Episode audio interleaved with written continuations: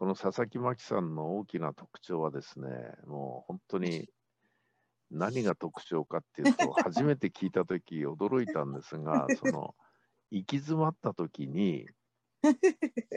なぜか笑いが出てくると。で、以前お話を伺ったら、人間って苦しくなって行き詰まると笑うんですよねって言われて、いやそれは普通落ち込むんですけどったら、って言いながらこう すごいですよね。こう行き詰まった時笑いが出るという。大丈夫ですかね。多分行き詰まった時だけじゃなくて、気がついたら笑ってますよね。怒ってる時も悲しんでる時も笑ってます。楽しい時はもちろんなんですけど、なんかいろんな笑いバージョンがありますね。なんか喜怒哀楽の笑いバージョンがあるんだ。怒る時はいやーみたいなあ、本当に困った時は、うん、いやどうするかなみたいなすごい、いや今のすごいですよ、喜怒哀楽の笑いバージョンそうなんですよ、もう悲しみの時はみたいなそれは幼い時からですか。そうなんです。そういうのあんまり気がついてなかったんですけど、どうやら幼い時からみたいで強化されたのは多分ここ数年だと思いますが、私よく母に困った時に笑うんじゃないって言われてたんです。ごまかすんじゃないって。あ、ごまかしてるように見えたんだ、お母さんからそれは。困った状態なのに笑ってるから。私はごまかして笑ってたのか、なんで笑ったのか、笑ってるっていう意識がなかったので分からなかったんですけど、一番は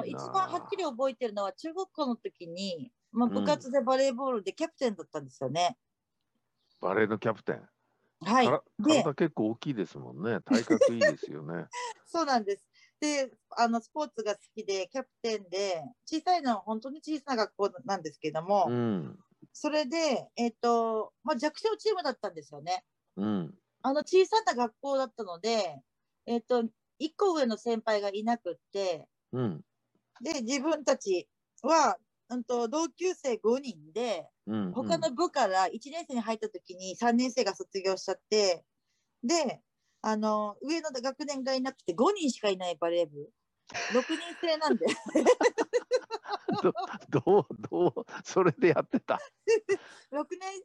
制なんで、他の部からですね、スータレントが借りてきてやるんですよ。で、まあ、結構勝ち気というかなので、最初それで、まあ、新卒の国士舘の体育系の先生がもう来たんですよね。気合が入ってますね、なんとなく。はい、それでその方にがっちり教えてもらって、だけど、まあ、何ヶ月かしかやってないバレー部の5人の子たちが、他の部から2人借りて試合に挑んでいくんですけども、全然全く歯が立たないどころかゲームが成り立たないという。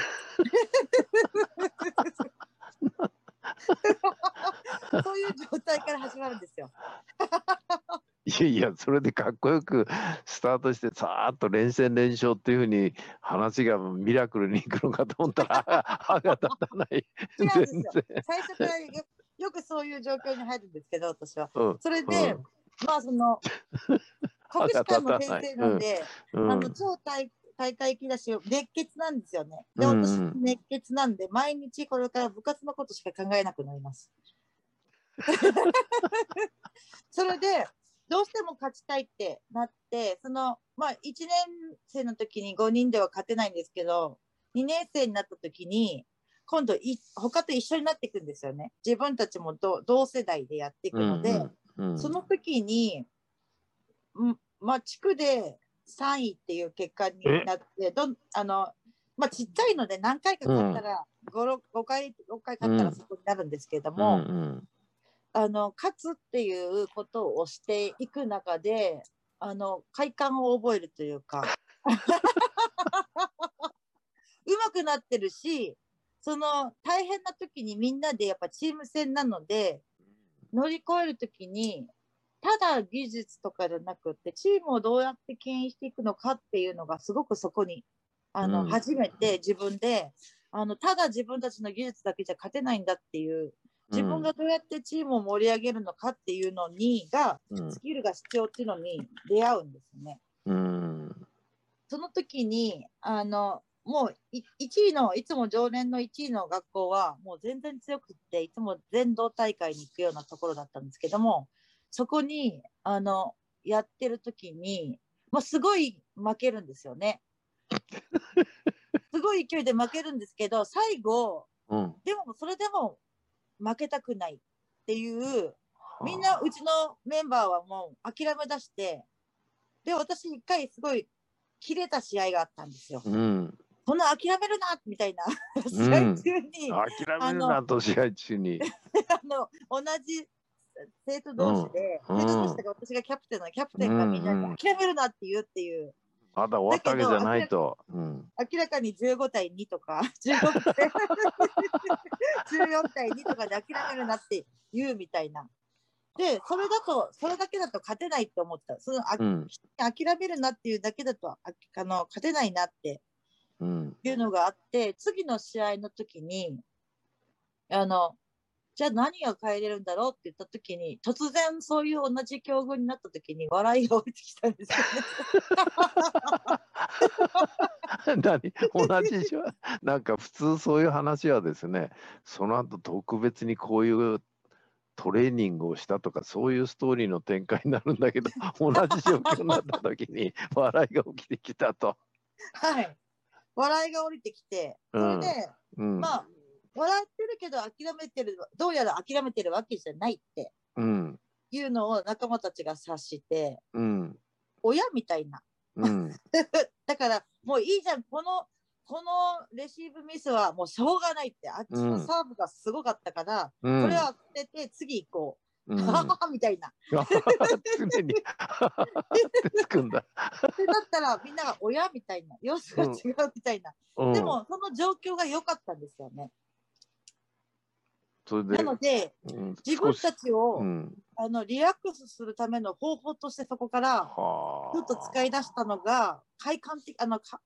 的に自分でその時に戦略としてあったっていうよりも、それがそういうふうに養ってたんだなっていうのが多分ベースで。これはその時は少しは結果は上向いたんですか？やっぱり同じように15対2とかで負けてる。そうなんです。それで結構競り合っててジュースになって、競り合ってジュースまで行くんだ。そうなんです。それでセット数もフル3セットなんですけれども、両方1対1セット取った時にいつも落としがちだったんですよね。だけど最後それですごい挽回をして勝つんですよね。勝つわけ？そうなんです。その自分たちを超えるんですよね。で、それをした時にそういうふうに勝つと楽しくなるんですよね、今度。なるほど。チームが。で、ただ応援に来てくれた母は、農家なので忙しいのでほとんど応援に来なくって、まあ、3年とかの大事な試合だけ見に来て、突然娘が最後の方で笑い出す。それも行き詰まったりミスすると笑うわけだ、チームのメンバーが。見ていて、で、後で、あなた諦めるんじゃないみたいな。で、諦めたわけじゃないんだよね。そうですね。ただ笑いがこみ上げてきたな。その瞬間というか、瞬間なのかどうかわかんないんですけど、笑ってることが諦めてると思ったんですけど、私ももしかしたらごまかすとかはぐらかすとかそういうのもあったのかもしれないんですが、もう押してダメなら引いてみろみたいな、そういうのもあったと思います。マキさんのそのね、行き詰まった時の笑いっていうのは、その中学の時の部活で目覚め鍛えられたそのアプローチっていうか自然の形なんだ。そうですね。あとやっぱりもっと先に言うとベースはお母さんからのギフトだったかなと思うんですけれども、お母さんがずっと小さい時から言ってたのが、うち4人姉妹で、はい、皆さんパワフルですよね、本当に。はい、それで2個とか1個半とかしか離れた、年が違って、みんな個性が違う。まあ、見事に違いますね、カラフルです。色も濃いめですよね、皆さんね。そうなんです。1番目と3番目が色が濃くて、2番目と4番目が薄くて、オセロって言われてるんですけど。それでもう個性がすごくって、その中で、母と父が教育の中でやってくれたのは、その個性の一個一個のいい点を引き上げるっていうことで、比べないっていうことをやってくれたんですよ。だから比べないって言ってもちょっと比べるみたいな。なんか例えば2番目のお姉ちゃんはすっごいお人形みたいな可愛い顔してて、小さい時から、で癇癪持ちだったんですよね、神経質。でまあ私が正反対なタイプ、なんかおおらかで、なんかもう野生児みたいな。誰にでもついてくし、っていうところで、なんかその私が多分お姉ちゃん可愛くていいなとかなんか言ったんでしょうね、ちっちゃい時に。あえてなってみたいみたいな。そうした時に母が言ったのは、マキちゃんはねって、笑顔がすごいいいから、その笑顔がお母さんも本当にマキちゃんの笑顔見たら幸せになるよって。だから、笑いなさいって。言ったんですよ。で、私がその時に笑うのがいいことだって、私の笑うことで誰かが幸せになって。それはいくつぐらいの時？小学生？小さかったと思います。もともとニコニコしてたと思うんだけど、頑固でもあったので、偏屈なところがすごいあって、今でも出ますけど。それで、そこの時に多分、頑固になった時に母が言ったのかなと思うんですけどね、今考えて。結構小さいと思います。だからなんかちっちゃい時からなんかそのお年よく小さい時とかもパワー付きのなんか冬の防寒着みたいに聞いてたんですけど、よく笑ってひまわりみたいだねとか太陽みたいだねっていう風に小さい時によく言ってもらった記憶があったので、多分ちっちゃかったと思う。なるほどな。いや、ありがとうございます。まあ今の話を整理しないで要点だけちょっとつまむとですね、やっぱりその小さい時のやっぱお母さんの一言ってのは大きいですね。それで比べないと、まさにその一人一人のいいところをね、やっぱりきっちりその子どもたちに伝えるっていうのの大切さ、あとはそのクラブ活動で行き詰まった時に諦めるなとか言ってたのをやめて笑うようになったらですね、結果が出てきたって、これはものすごく大きくて、実はその心理分析していくと、その強い言葉を出しても簡単に言うと体って動きが硬くなるんですよね。笑いっていうのは実は筋肉柔らかくするのはもう当たり前ですから、心もリラックスさせるんで、そういう意味では楽しく挑むっていうのはものすごく大事じゃないかな。ちょっと話変わっちゃいますけど、昔ワールドカップで女子がワールドカップで優勝しましたよね。で最後の決勝戦の時のペナルティーキック合戦になったのかな。あの時に勝つと思ったんですよ、僕は。なぜかったらみんな楽しそうだったんですよ、日本の方は。で相手側はもう必死の形相だったんですね。あれ見て、これ勝つぞって僕は思って、やっぱ奇跡的に勝ったわけですけども、だからその行き詰まった時にもリラックスしろったってリラックスできないわけですけど、笑うっていうのは、いろんな面ですいい結果を生むのかなっていうのをね、今のお話伺ってて感じるし、特に今コロナの時代で、ウイルスなんて、一度出てきたらほとんど地球上から消えないわけで、ずっと存在するわけですよ。で他にもいっぱい菌なんてのはいるわけで、一番大事なのは私はもう免疫力だと思ってて、そうですね。で免疫力を上げる一番いい方法はもう笑いと感謝、もう一つはいいものを食べる。特にやっぱり発酵食品がいいみたいだっていうのはなんか科学的にも証明されてきたらしいですけども、うんまあ、そういういいものを食べるっていうのと笑う、うん、これってのはものすごいいいわけですよね。ですから今回ちょっと別の特に録画したのをこのノートの間にも挟みたいと思ってますけど、この方のとこにお邪魔してちょっと笑ってみてくださいって言ってブワーって笑ったのがありましてですねそれをなぜ拡散したかっていうと、それを見ると笑うんですよみんな。これはますよねこれはね、僕はそのつまらん薬飲むより僕はずっといいと思ってて笑いって万能薬ですもん。副作用なし、ただ万能薬、あんないいものないんですよね。笑う角に服着たらですから、笑ってたらその嫌なものっていうのは退散するのがまあどうもこの世の法則みたいな感じがするんで、そういう意味ではそのマキさんの笑いを広めたいし、あとぜひリスナーの方にですね、さっきお話ししましたけども、はい、直接行ってですね、こうそこの佐々木ファームの大地のエネルギーをこう感じていただきたいと、うん、あとはそこでもうもぎ取って野菜を食べるとかですね、うん、あと映画にも撮影された一軒家で実は泊まったりっていう、実は北海道佐々木ファーム訪問ツアーっていうのは札幌の坪崎操さんという方がこう主催して年に何回かさせていただいてるんで、まあ、そこら辺にもできたらご参加いただいてですね、まあ、キャンピングカーで移動してそこの一軒家にみんなで泊まってで 農業を味わうと。で実は洞爺湖というのは本当に札幌の方も憧れる場所らしいですけども、洞爺という場所自身がですねいい場所なんですけど、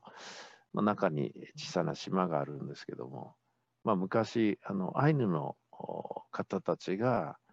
北海道全土から集まってその祭りごとというか祈りを捧げた場所だという話を聞いたことがあって、やっ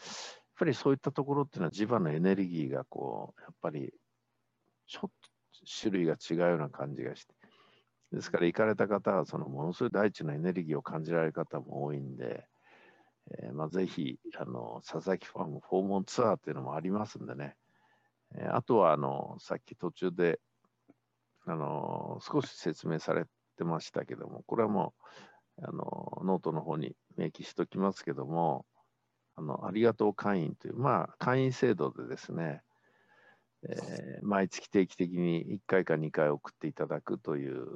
制度がありますんで、まあ、そこら辺もぜひ、メンバーになっていただいて、でこれからは今晩からメンバーだけの集まりの会をやるという、今晩が第1回目だということを聞きましたけども、まあ、本当に体にいい野菜をとってもらうと。多分私はですね、さっきちょっと申し上げましたけども、栄養学的以上に私はエネルギーがあると思ってですね、それでそのエネルギーっていうのは多分測定してないんですよ。で実は栄養的観点よりこのエネルギーこそが僕は本質じゃないかなと、こっちの方が大事じゃないかなというふうに実は個人的に思ってるんですね。このエネルギーこそが本当の、なんて言うんだろう、体を支えるもの。だから、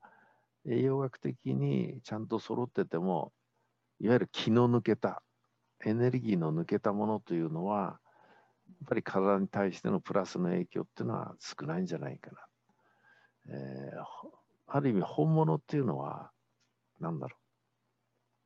う、そのものに本質的に存在するエネルギーが豊かなものじゃないかなっていう感じがするんですよね。うん、そういう意味では実は佐々木ファームツアー行って夜はですね、むちゃくちゃカラフルに野菜が並びますが、これがもう全部ファームで採れた野菜ばっかりなんですよね。で、マキさん料理上手です。でもあそこは料理上手じゃなくても大丈夫で、素材のままでいけるんでほとんど素材が美味しいですから。